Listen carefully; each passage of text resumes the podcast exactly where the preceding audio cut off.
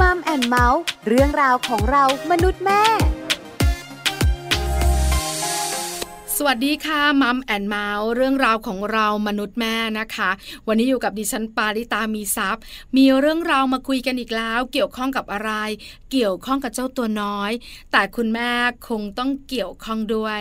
ถ้าพูดถึงโยคะ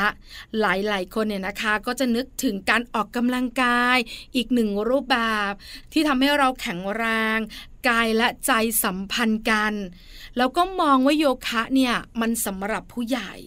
แต่จริงๆแล้วคุณแม่แม่รู้ไหมคะ ว่ามีโยคะสำหรับเด็กด้วย แล้วเด็กเนี่ยก็สามารถฝึกโยคะได้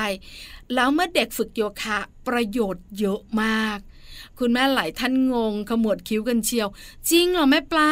มีโยคะสำหรับเด็กด้วยหรอ แล้วก็เรียนกันตอนกี่ขวบแล้วก็เรียนยังไง ค่าใช้จ่ายแพงไหมแล้วได้ประโยชน์อะไรพรั่งพรูมาเชียวกับความอยากรู้เรื่องของโยคะเด็ก มีคำตอบแน่นอนค่ะ แต่ไม่ใช่ตอนนี้ต้องไปรู้กันในช่วงของ Mom Story ค่ะ ช่วง Mom Story มัมสอรี่วันนี้เราจะคุยกันเรื่องของโยคะสำหรับเด็ก โยคะสำหรับเด็กแอบบอกนะ ว่าเริ่มต้นได้ตั้งแต่ 6 เดือน ฟังไม่ผิดค่ะ 6 เดือนจริง ๆ แล้วฝึกแบบไหนอย่างไรได้ประโยชน์มากมายขนาดไหน ไปขอความรู้กันกับคุณครูสอนโยคะอิสระพี่ตุ้ยค่ะ คุณพัทรพรนิยมไทย วันนี้พี่ตุ้ยจะมาบอกคุณแม่ ๆ ในมัมแอนเมาส์ทุกข้อที่สงสัย ให้ความรู้แบบกระจ่างสำหรับประเด็นโยคะสำหรับเด็ก แล้วตอนนี้พี่ตุ้ยก็พร้อมแล้วด้วย ไปพูดคุยกับพี่ตุ้ยกันเลยค่ะ มัมสตอรี่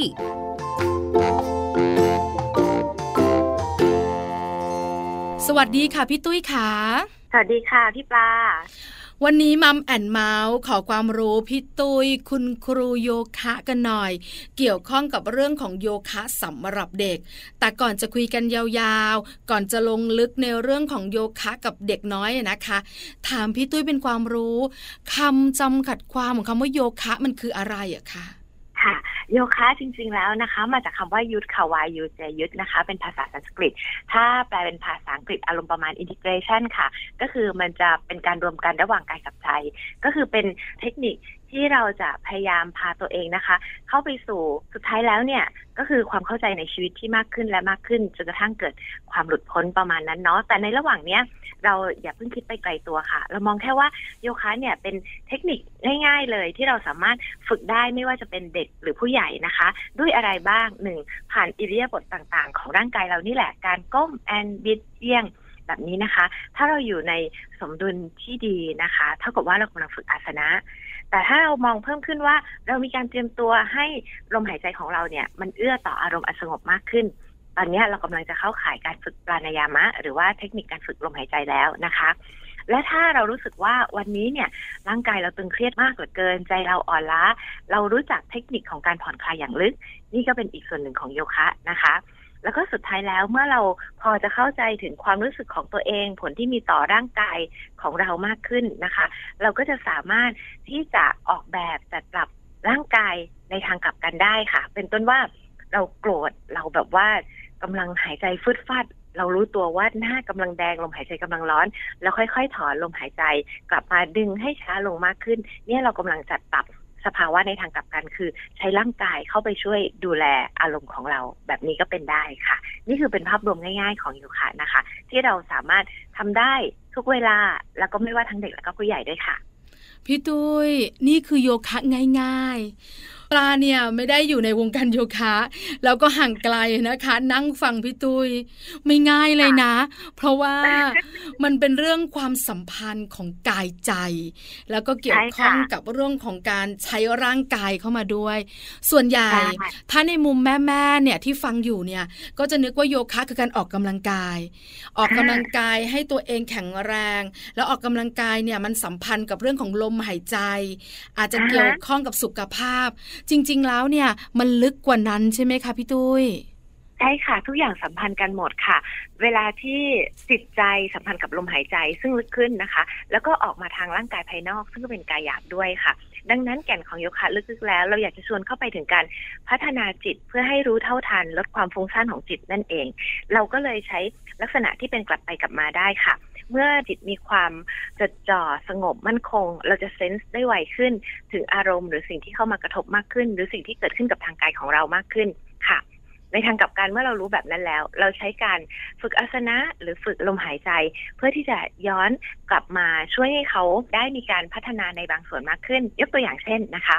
ถ้าโยคะที่เด็กๆ หลายคน หรือคุณพ่อคุณแม่อาจจะชอบมากท่านี้ก็เป็นท่าหนึ่งที่พี่ตุ้ยชอบเหมือนกันค่ะ คือ downward facing dog สุนัขแลลงเนี่ย เวลาเราทำเราจะรู้สึกว่า เราสงบ พอทำเสร็จแล้วเราจะกระฉับกระเฉงกระตือรือร้นมากขึ้น เราใช้ท่านี้ในเวลาที่ตื่นขึ้นมาแล้วรู้สึกง่วงๆซึมๆมึนๆฉันคิดอะไรไม่ค่อยออกเลยเหนื่อยๆแบบเนี้ยค่ะอืมใช้กลับไปกลับมาได้ค่ะพี่ตุ้ยขาโยคะเนี่ยนะคะ สัมพันธ์กับเรื่องของธรรมะ คือธรรมชาติด้วยถูกไหมคะ ใช่ค่ะอ๋อนึกออกค่ะแล้วคือส่วนใหญ่เนี่ย ถ้าพูดถึงการออกกำลังกาย เราก็นึกถึงสุขภาพกายเนอะค่ะร่างกายจะได้แข็งแรงเต้นแอโรบิกอะร่างกายแข็งแรง ส่งผลต่ออะไรส่งผลต่อจิตใจอารมณ์ดี แต่จริงๆค่ะแล้วเนี่ย โยคะเนี่ยมันคือสิ่งที่เราได้ปฏิบัติแล้วก็เกี่ยวข้องกับร่างกายสัมพันธ์กับจิตใจ แล้วก็ส่งต่อในเรื่องของพฤติกรรมในชีวิตประจำวันด้วย แบบนั้นไหมพี่ตุ้ยใช่ค่ะอืมแล้วก็พี่ปาก็พูดถูกมากเลยค่ะ เพราะว่า โยคะเนี่ยพี่ปาบอกว่าคล้ายๆกับธรรมะใช่ไหมคะ ซึ่งจริงๆแล้วธรรมะก็คือธรรมชาติเราเชื่อมโยงกันหมดเลยค่ะ ตัวท่าโยคะอาสนะที่แท้จริงเนี่ยค่ะ ท่านโยคีสมัยก่อนนะคะ ท่านได้คิดค้นมาจากธรรมชาติค่ะ เพราะว่าท่านมองเห็นว่าเอ๊ะทำไมสัตว์ต่างๆ เนี่ยไม่เห็นต้องไปหาหมอเลย เวลาที่ท่านนั่งสมาธินานๆท่านก็ปวดเมื่อยแล้วจะทำยังไงถึงจะหายดีล่ะค่ะก็เลยสังเกต อ๋อ หมาแมวบิดขี้เกียจแบบนี้ ต้นไม้ยืนรากอย่างตรงแบบนี้ โอโอเค แล้วก็ค่อยๆ เอามาฝึกเป็นอิริยาบถค่ะ ดัดแปลงมาจากท่าธรรมชาตินั่นเองค่ะว้าว เอาละเข้าใจแล้วเว้ยนะคะ คราวนี้เรามาคุยกันต่อในเรื่องของโยคะกันบ้าง ส่วนใหญ่ถ้าโยคะเนี่ยนะคะ ปลาจะนึกถึงดารา ผู้มีชื่อเสียงพี่ตุ้ยเขาก็จะมีการเล่นโยคะกันแล้วก็ออกมาให้ค่ะสัมภาษณ์ว่า โยคะมันดีนะ มันทำให้เราหนึ่งสองสามสี่ห้าแล้วก็มีผู้ใหญ่ตัวโตๆอย่างพวกเรานี่แหละ เล่นโยคะ แต่พอเป็นโยคะสำหรับเด็กค่ะหลายคนบค่ะอกว่า มีเหรอ มันได้เหรอ เด็กอือฮึๆฝึกได้ใช่ไหมขอความรู้พี่ตุ้ยเรื่องนี้หน่อยสิคะอ๋อค่ะเอ่อเด็กๆก็ฝึกได้ค่ะเพียงแต่ว่าเราก็ควรจะต้องมีข้อระวังข้อจำกัดอะไรบางอย่างนะคะ แล้วดีได้วยซ้ำไปค่ะที่เด็กๆได้ฝึกนะคะยกตัวอย่างเช่นถ้าเป็นเด็กเล็กมากๆเลยนะคะ ตั้งแต่ 6 เดือนถึงอนุบาลหนึ่งนะคะ เดี๋ยวเดี๋ยวเดี๋ยวพี่ตุ้ยขาอือ หือหกเดือนอนุบาลหนึ่งนี่เราฝึกโยคะกันได้ไม่ได้ฟังผิดใช่ไหมคะใช่ค่ะ แต่ต้องบอกก่อนนะว่าไม่ใช่แบบโยคะเป๊ะๆแบบว่า exactly ที่ทุกคนคาดหวังว่าออกมาถ้าจะต้องสวยงามอะไรแบบนี้นะคะ ถือว่าเป็นการฝึกให้เขาคุ้นเคยนะคะ กับร่างกายของเขา แล้วก็เพื่อที่อะไรคะตอนเด็กๆ เนี่ยค่ะ self recognition เนี่ยจำเป็นมากการจดจำได้หมายรู้ว่า ตัวเขาเป็นใครเขามีคุณค่าอย่างไรเขามีความสำคัญอย่างไรเขาทำอะไรได้บ้าง อันนี้ชัดเจน เราก็ชวนเขาฝึกง่ายๆ จับสัมผัสร่างกาย แยกประสาทสัมผัสซ้ายขวาฝึกการทรงตัวฝึก balance แบบนี้เป็นต้นนะคะ ยกตัวอย่าง เวลาที่เรา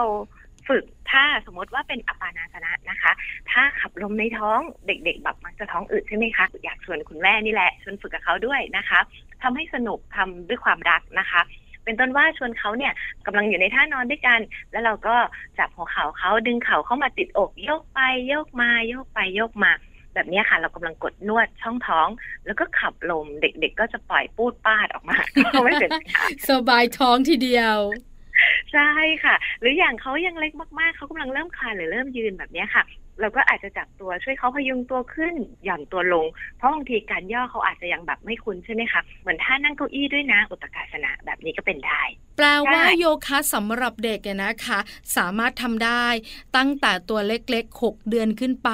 แต่ท่าทางในการที่จะทำก็แตกต่างกันตามวัยแบบนั้นใช่ไหมคะพี่ตุ้ย ใช่ค่ะ ต้องสอดคล้องกับพัฒนาการตามวัยด้วย ซึ่งคุณแม่ก็ควรที่จะทำความเข้าใจนะคะ แล้วก็แบบที่ไม่ยากเกินไป แล้วก็ทำให้สนุก เป็นร้องเพลงเล่านิทานผ่านเกมอะไรแบบนี้ก็ได้ค่ะ แต่ถ้าพอเขาโตขึ้นมาหน่อยแล้วเนี่ย เขาอาจจะเริ่มแยกแยะซ้ายขวาได้มากขึ้น ก็อาจจะเริ่มทรงตัวได้มากขึ้น ค่ะ เราก็ชวนเขาพัฒนาไปมากขึ้น ยกตัวอย่างเช่น บิดซ้ายขวาสลับยกแขนขวาขาซ้ายขาซ้ายแขนขวาอะไรแบบนี้ค่ะ ก็ทำได้มากขึ้นอาจจะขย่งได้บ้างแบบนี้ค่ะพี่ตุ้ยขาแล้วเด็กวัยไหนที่สามารถจะเล่นโยคะได้แบบผู้ใหญ่ล่ะคะ ถ้าจะให้ดีต้องเป็นเกิน 12 ปีนะคะ ที่คุณครูพี่บอกไว้ค่ะ แบบนั้นน่ะเขาก็จะสามารถทำได้เหมือนผู้ใหญ่เลย แต่ถ้าเล็กต่ำลงไปกว่านี้ค่ะ เนื่องจากว่าหมอนรองกระดูกอย่างนี้ใช่ไหมคะค่ะหรือว่ากระดูกต้นคอก็จะเป็นอะไรที่แบบเป็นข้อเล็ก ๆ แล้วก็เซนซิทีฟมาก ดังนั้นถ้าที่เป็นการแอนมาก ๆ อย่างเช่น ถ้าธนูอย่างเงี้ยค่ะ ก็ยังไม่ควร หรือว่าถ้างูแบบเต็มตัวแบบผู้ใหญ่ที่ไม่ทิ้งน้ำหนักลงที่มือ อย่างนั้นก็ยังไม่ควรนะคะ แล้วก็ควรเลี่ยงท่าที่แบบ เอฟเฟกกับกระดูกต้นคอเล็กๆอย่างเงี้ยค่ะ อย่างเช่น ยืนด้วยไหล่ศีรษะอาสนะ หรือว่าท่าที่เป็นการบิดแบบบิดไปทั้งตัวอย่างอาราดามัสเซียนชัสนะอย่างเงี้ยค่ะ ก็ยังไม่ควรค่ะอืมค่ะ เพราะฉะนั้นถ้าเหมาะ 12 ปีขึ้นไปร่างกายของเด็กก็แข็งแรงอวัยวะต่างๆ ก็เจริญเติบโตกันอย่างเต็มที่แล้ว ก็สามารถจะไปเล่นโยคะแบบผู้ใหญ่ได้นะคะ พี่ตุ้ยขาใช่ค่ะคราวนี้คุณแม่ๆคงอยากรู้ว่าโยคะเนี่ยมันดีอย่างไรสำหรับเด็ก แล้วมันส่งผลต่อชีวิตของเขาอย่างไรบ้างค่ะ อืมค่ะชัดเจนมากๆเลยนะคะ เอาง่ายๆมีสามส่วนด้วยกัน พอเวลาที่เด็กๆได้ฝึกใช่ไหมคะ ใหญ่ที่สุดเลยคือร่างกาย เราใช้อิริยาบถก้มแอนบิด เบี่ยงกับบนลงล่างนอนหงายนอนคว่ำนั่งยื่นแบบนี้นะคะ สิ่งที่เห็นชัดๆเลยกระดูกสันหลังของเรา ก็จะยืดหยุ่นมากขึ้นใช่ไหมคะ ออกจากแกนกลางของกระดูกก็มีกล้ามเนื้อกล้ามเนื้อของเด็ก ๆ เนี่ยก็จะได้รับการพัฒนานะคะ มองเข้ามาข้างในอวัยวะภายใน ไม่ว่าจะเป็นช่องท้องช่องทรงอก อันนี้ค่ะ เดี๋ยวเขาก็งอ เดี๋ยวเขาก็หด เดี๋ยวเขาก็ยืด อันนี้ก็ถือว่าเป็นการกดนวดนะคะ ช่วยปรับสมดุลค่ะ อีกส่วนหนึ่งก็คือระบบการไหลเวียนของเลือดใช่ไหมคะ เวลาเราทำแบบเอาหัวลงไปเลือดก็จะข้างมาแบบนี้ค่ะไหลเวียนของเลือดก็ดีขึ้นนะคะ เรื่องของระบบฮอร์โมนในร่างกายต่อมไรท่อต่างๆ ค่ะ ก็ได้ถูกจัดปรับนะคะ นี่เป็นส่วนของร่างกาย ในส่วนของเวลาที่ฝึกค่ะ เราอยากชวนให้เด็กๆ เนี่ยได้จดจ่อนะคะ รู้สึกกับการเคลื่อนไหวของร่างกาย พอเวลาที่เราจดจ่อมาก ๆ มันก็จะเริ่มเป็นแนวทางไปสู่การสร้างสมาธิได้มากขึ้นค่ะ ในขณะเดียวกันเวลาที่เราขยับเนี่ยค่ะ ร่างกายซ้ายขวาต้องทำงานประสานกันทั้งหมดดวงตาการคอนโทรลน้ำหนักอะไรแบบนี้ ดังนั้นเนี่ยสมองค่ะ รวมถึงมือที่สัมผัสในพื้นผิวสัมผัสที่แตกต่างกันด้วยนะคะสมองซีกซ้ายซีกขวาก็จะมีการคุยกันไปมา อันนี้ก็ได้ฝึกการทำงานก็เป็นการพัฒนาสมองไปด้วยค่ะ เยอะมากประโยชน์ที่พี่ตุ้ยบอกกับเราเนี่ยนะคะ ทั้งเรื่องได้ร่างกายนะคะ ทั้งเรื่องของจิตใจด้วย แล้วก็มีการพัฒนาสมองด้วย คราวนี้พี่ตุ้ยขาคุณแม่ๆคงอยากรู้ต่อ เรื่องของการเรียนโยคะ หรือการฝึกโยคะเนี่ยนะคะ ถ้าเป็นดนตรีเนี่ยมันต้องต่อเนื่อง ถ้าไม่ต่อเนื่องเดี๋ยวเราจะลืม แล้วก็ส่งค่ะผลต่างๆ โยคะค่ะคล้ายกันไหมคะ เราต้องให้ลูกของเราฝึกโยคะเนี่ยตลอดไปหรือเปล่า ถึงจะส่งผลดีอย่างที่เราคุยกันมา หรือว่าเป็นคอร์สคอร์สก็ได้แบบเนี้ยค่ะอ๋อจริงๆแล้วโดยทั่วๆไปค่ะ มันก็เป็นกฎของมาสโลว์เนาะที่บอกว่าอะไรที่มันจะเสีย มันก็ย่อมจะเสียค่ะ ดังนั้นเนี่ยทุกอย่างค่ะเออ ถ้าเราไม่ได้ดูแลรักษา มันก็ย่อมเสื่อมไปตามการไปตามสภาพนะคะ ดังนั้นเนี่ยก็เห็นด้วยค่ะที่จะต้องมีการฝึกอย่างต่อเนื่องนะคะ แต่ตรงนี้เนี่ยคุณพ่อคุณแม่ก็อาจจะสามารถสมมุตินะคะ เราไปเทคคอร์สให้เราได้มีความรู้จริงสักสองสามคอร์สก่อนพอเรารู้แล้วเราก็อาจจะค่อย ๆ มาถ่ายทอดกับลูกๆเราก็ได้ หรือลูกเราอาจจะเรียนกับครูมาสักคอร์สสองคอร์สพอคุ้นเคยเริ่มจูนกันได้แล้วเนี่ยค่ะเราก็สามารถที่จะมาฝึกกับลูก ที่บ้านกันได้เองเลยค่ะ และแน่นอนที่สุดอยากจะเสนอว่าถ้าเราวิเคราะห์ลูกของเราได้ด้วย หมายถึงไทป์ของลูกเราอะนะคะค่ะมันก็จะยิ่งดีมากขึ้นค่ะ ยกตัวอย่างเช่น ถ้าเรารู้ว่าลูกเราเนี่ยเป็นธาตุดิน เขาค่อนข้างจะเฉื่อยชา แต่เขามีความยืดหยุ่นสูงดังนั้นเนี่ยเราก็จะชวนเขาทำท่าที่เป็นท่าเคลื่อนไหวเยอะๆ อันนี้หมายถึงการออกแบบดีไซน์แล้วนะคะ แต่ถ้าเกิดลูกเราเป็นพวกธาตุไฟที่แบบว่า มุทะลุแบบว่าพุ่งชนไปหาคนอื่นชอบควบคุมคนอื่น เราจะชวนเขาให้มาอยู่ในท่าที่แบบนิ่งๆหน่อยเก็บแขนเก็บขามากขึ้นอะไรแบบเนี้ยค่ะ ก็จะเป็นประโยชน์ที่มันเป็นแบบเทเลอร์เมดไปอีก แปลว่าถ้าเรารู้เรื่องของธาตุของลูกธรรมชาติของลูกเนี่ยแล้วเราก็จัดการธาตุต่างๆ ให้เหมาะกับธรรมชาติของเขาเนี่ยมันก็จะส่งผลดีกับเขาทำให้เขานิ่งขึ้น หรือว่าไม่ต้องพุ่งชนเป้าหมายมากนักอย่างคนธาตุไฟทำให้กระตือรือร้นมากยิ่งขึ้นสำหรับคนธาตุดินแบบนั้นหรอคะพี่ตุ้ย ใช่ใช่อะไรทำนองนั้นดีจันะคะงแต่จริง ๆ แล้วคุณครูก็บอกว่า เราเรามุ่งเน้นตรงเป้าหมายที่เราต้องการได้ แต่ก็ยังควรมีสมดุลก็คือระหว่างการก้มแอนบิดเอียงอะไรเงี้ยค่ะ ก็ต้องให้สมดุลภายในหนึ่งคลาสนั้นที่เราเล่นกับลูกแบบเนี้ยค่ะ พี่ตุ้ยคะหนึ่งคอร์สของโยคะใช้เวลานานไหมอะคะอืมแล้ว แต่เลยอะนะคะ ก็จะมีสอนแบบหลากหลายสถาบันหลายที่กันไปนะคะ แต่ส่วนใหญ่เท่าที่เห็นก็จะประมาณมีเดือนครึ่งสามเดือนไปเรื่อย ๆ แบบเนี้ยค่ะ มันจะเป็น basic advance แล้วแต่เขาจะดีไซน์เลยค่ะอืมแล้วถ้าเริ่มต้นแบบคุณแม่ไม่มีความรู้เหมือนปลาเนี่ย ไม่รู้เลยค่ะเรื่องโยคะแล้วจะเริ่มต้นเนี่ยนะคะ ปลาจะเลือกคอร์สแบบไหนให้กับลูกของเราดีอะค่ะ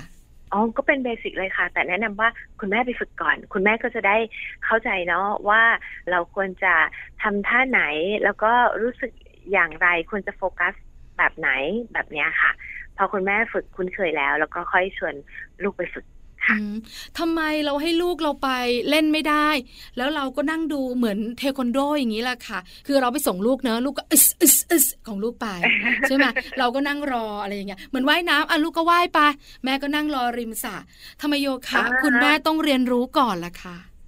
ค่ะ อยากจะให้คุณแม่ได้เข้าใจนะคะ เพราะสุดท้ายแล้วอย่างที่พี่ปาบอกอะถ้าเราส่งลูกไปหาครูตลอดเวลา เหมือนกับว่าเราก็ต้องให้เขาให้ปลาเราตลอดใช่ปะคะค่ะแต่ถ้าเกิดว่าเราเรียนรู้เองเนี่ย ทั้งเราและลูกมีเบ็ดตกปลาเราก็มีเครื่องมือที่จะดูแลกันไปยาวๆ เพราะจริง ๆ มันก็เป็นเรื่องของชีวิตทั้งหมดเนาะก็อยากให้ได้พึ่งตัวเองด้วยค่ะอ๋อ เข้าใจละ คือถ้าเราส่งลูกให้เรียน ลูกก็ไปเรียน แล้วลูกค่ะก็เรียนอยู่แบบนั้นแหละถูกไหมคะค่ะแต่ถ้าเราใช่ไปเรียนก่อนเราเรียนรู้เราได้ความรู้ เราสามารถนำมาใช้กับลูกของเรา พอลูกเราไปเรียน ลูกเราก็รู้ แล้วก็นำมาปรับใช้แม่ลูกกัน ไม่ต้องไปหาคุณครูตลอดก็ได้ใช่ค่ะ และที่สำคัญค่ะ เราก็จะได้เข้าใจด้วยว่าที่เราเห็นครูทำเหมือนง่าย มันอาจจะไม่ง่ายเนาะคือพี่อะเคยเจอลองลองนึกถึงภาพโยคะจำได้ใช่ไหมคะ มันจะมีท่าวัวเนาะเออโกมุกอัสนะที่เราจะแบบไขว้แขนแล้วก็ฝ่ามือหงายไว้ทางด้านหลังของเราเอาแขนเนี่ยข้างใดข้างหนึ่งที่อยู่ด้านหลังประมาณช่วงกึ่งกลางหลังส่วนบนเนาะจ้ะและแขนอีกข้างหนึ่งเนี่ย พับลงมาเอาข้อศอกพับลงมา แล้วเอามือจับกัน มันดูเหมือนง่ายเนาะแต่สำหรับคนที่ไหลติด หรือว่าเป็นออฟฟิศซินโดมันทำยากมากเลย แต่คือพอเด็กๆทำเด็ก ๆ เอง เราอาจจะดูว่าเขามีความยืดหยุ่น แต่บางคนก็ทำไม่ได้นะ แต่คุณแม่ก็จะไปดึงเขากรุ๊ปให้มาจับกันได้ โอ้มันไม่ได้อะอืมเอออย่างเงี้ยจ้ะมันต้องค่อยเป็นค่อยไปอืมดังนั้นค่ะเราควรที่จะได้แบบรู้ก่อนย่ำดีกว่าค่ะพี่ตุ้ยขาการออกกำลังกายอะนะคะ ส่วนใหญ่คุณหมอก็จะบอกว่า 3 ครั้งต่อสัปดาห์ต่อเนื่อง 30 นาทีเพื่อสุขภาพที่แข็งแรง แล้วโยคะล่ะคะอืมเราจำเป็นไหมที่เราต้องไปฝึกกันทุกวัน เพื่อให้กล้ามเนื้อยืดหยุ่น เพื่อลมหายใจของเราจะได้สะดวกจะได้ดีอะไรแบบเนี้ยค่ะ อืมค่ะ ในเบื้องต้นถ้าไปเรียนหรือไปฝึกอย่างเงี้ยค่ะสามครั้งต่อสัปดาห์ก็เพียงพอต่อการคุ้นชินนะคะ แต่ถ้าเป็นไปได้อะก็ชวนทำทุกวันเลยก็จะดีกว่าอารมณ์เหมือนอะไรอ๋อนี่เป็นประโยชน์อีกอย่างหนึ่งที่อยากจะแชร์ให้พี่ปลาแล้วก็คุณแม่แม่ฟังนะคะ จากประสบการณ์ที่ด้วยได้ฝึกมาค่ะด้วยพบว่าข้อดีมาก ๆ ของโยคะอย่างหนึ่งคือโยคะจะช่วยให้เรารักษาระดับของพลังงาน แล้วก็มุมมองต่อการ รับมือกับปัญหาหรือว่าความท้าทายในชีวิตเนี่ยได้มากขึ้นค่ะ ยกตัวอย่างเช่น อันนี้เป็นคำพูดของครูนะคะ ไม่ได้เป็นคำพูดของตัวเอง แต่ว่ามันชัดเจนมาก ครูเปรียบเทียบว่า เวลาที่เรามองสวนสาธารณะสวนหนึ่ง คนหนึ่งที่มองจากพื้นดิน กับคนที่มองมาจากชั้นที่สิบกับคนที่มองมาจากชั้นที่สามสิบหก